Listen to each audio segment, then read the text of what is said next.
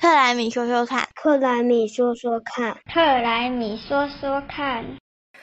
欢迎大家回来，克莱米说说看，我是微微，我是瓶子，我是汽油妈妈。为了可以提供大家正确的资讯和知识来源，我们成立了一个台湾气候未来协会喽，希望可以让大家未来在对等的资讯下进行讨论。同时，我们也会提供中小企业气候行动相关的辅导和规划，欢迎大家一起加入，等你哦。之前啊，我们都有讨论过能源转型的必要性，还有台湾能源结构。那大家有没有想过呢？能源转型后，原本从事化石燃料相关产业的劳工，他们该何去何从啊？诶，可是我觉得任何时代、任何工作都随时要面临转型啊。像之前高速公路以前是用人工收费的。大家在加油站买回数票，然后经过高速公路的收费站都要把车速慢下来。后来不是改成 e-tag 嘛，然后这些过去的国道收费员呢，他也就直接面临一定要转职，因为他的工作就不见啦。那现在也常常在网站上会看到有文章在讨论未来会被科技取代的行业分析，当然这也也开始讨论到传统的能源产业了。国际上一直在讨论相关的议题。当前社会逐步舍弃化石能源，拥抱再生能源的时候，原本投身在化石能源相关产业的劳工，必然将会面对工作上的巨大变化。这个议题有一个专有名词，就叫做公正转型，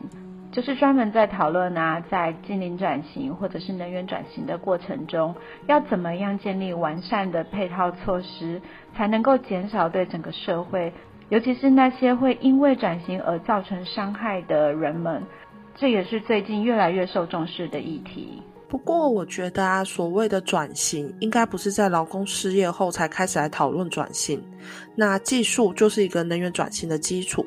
台湾现在有什么转型的案例吗？我自己是骑电动机车的，啊，所以我有在观察到双北市电动机车的那个换电池的换电站数量越来越多。然后在二零二二年底啊，GoGoRo 的换电站的数量预计就会超过全台的加油站的数量，所以。中油的加油站也没有打算就坐以待毙，以后可能会被这些电动车取代，所以他们现在有转型的做法，就是开始在加油站里面租场地给电动机车的业者放那电池给他们换。那目前就是呃规划全台的一千九百多座加油站都要转说会有绿能的加电站哦，就是除了提供电动车跟电动机车使用之外，它之后还会配合太阳光电啊储能系统的应用，甚至。以后再厉害一点，连加氢啊能源管理服务，他们也想要就是跨域来展开它的服务。那预计是在二零三零年要转型，会有氢能的供应。哎，其实连加油站都可以为我们的近零排放在努力。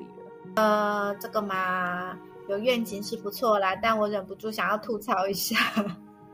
虽然我感觉瓶子说的这个转型计划有够拼的，但是现在到二零三零年只剩下不到八年呢。要到八年内就要达成氢能在中油原来的加油站里面商用，嗯，我只能说加油加油加油喽！是啊，不过呃，至少它开始了，有开始总是好的。那在相关的绿能技术发展成熟后啊，就达成了能源转型之后，原本在化石燃料相关产业工作的这些劳工，他们就可以随着转型吗？这是不是就是所谓的公正转型呢？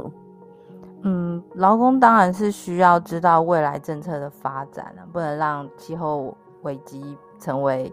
我剥削劳工权益的借口啊。那社会上必须要有解决方案来处理大部分的劳工的，不管是健康福利、员工保险，或者是职业教育等。即使劳工只是整个供应链中的一环，可是也是最重要的一环。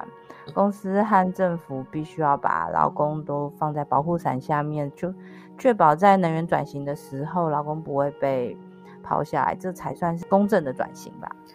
虽然我不知道上面那些人是哪来的自信，可能是因为反正事情还没有发生，不想要引起社会恐慌的话，总还是有人要告诉劳工说，不用担心能源转型，绿色工作在未来等着你们哦。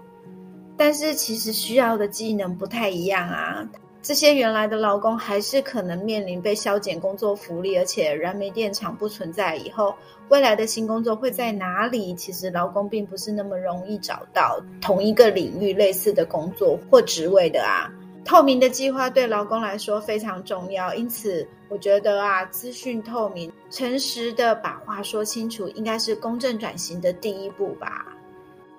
是啊，不过你们有没有注意到呢？除了化石燃料产业的劳工外，在近邻的路上，再生能源发展也并非总是公平的。虽然再生能源开发有助于摆脱化石能源，但是像风力啊，或是太阳能厂，在取得土地的过程，它其实也必须尊重当地社区居民的权益，还有公正公平的程序，避免影响居民的生活品质以及经济活动。是啊。国外有一些太阳能厂的案例啊，就是除了积极的参与跟社区的相关公共活动之外啊，在规划和建造的时候，也纳入了在地居民的共同讨论，还透过了社会发展计划，为低收入的社区创造一些经济效益，也提供居住的居住在当地的居民一些就业的机会，在不影响居民生活的前提下，同时又可以促进。当地的经济活动发展真的是嗯非常好的规划，哎，希望台湾也可以赶快引入这一个设计。我那天其实有听一个线上研讨会，发现啊，除了之前行之有年的一人一千瓦社会企业的偏乡公民电厂的模式之外，现在阳光伏特加和花旗也联手在推动绿色公益模式，他们就帮助。就是像身心障碍机构啊、老人长照养护中心或育幼院这些弱势的单位，募资在他们厂址上面的屋顶建置太阳能面板，然后让这些弱势团体取得呃卖二十年的卖电给台电的收益，然后达成不同的公正转型。哎，我觉得这不错哎，因为这年头不只是可以捐钱捐物资，捐太阳能面板还蛮夯的耶。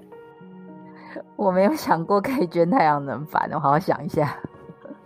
嗯，除此之外啊，在能源转型的过程中，大家有没有想过，还有什么是需要去关注，才能够真正落实公正转型的呢？嗯，我觉得其实政府的资源也是有限的，所以政府该补助什么产业？的同时，也又排挤了其他产业的资源啊，就像之前电动机车补助跟汽油机车的补助吵得沸沸扬扬的嘛，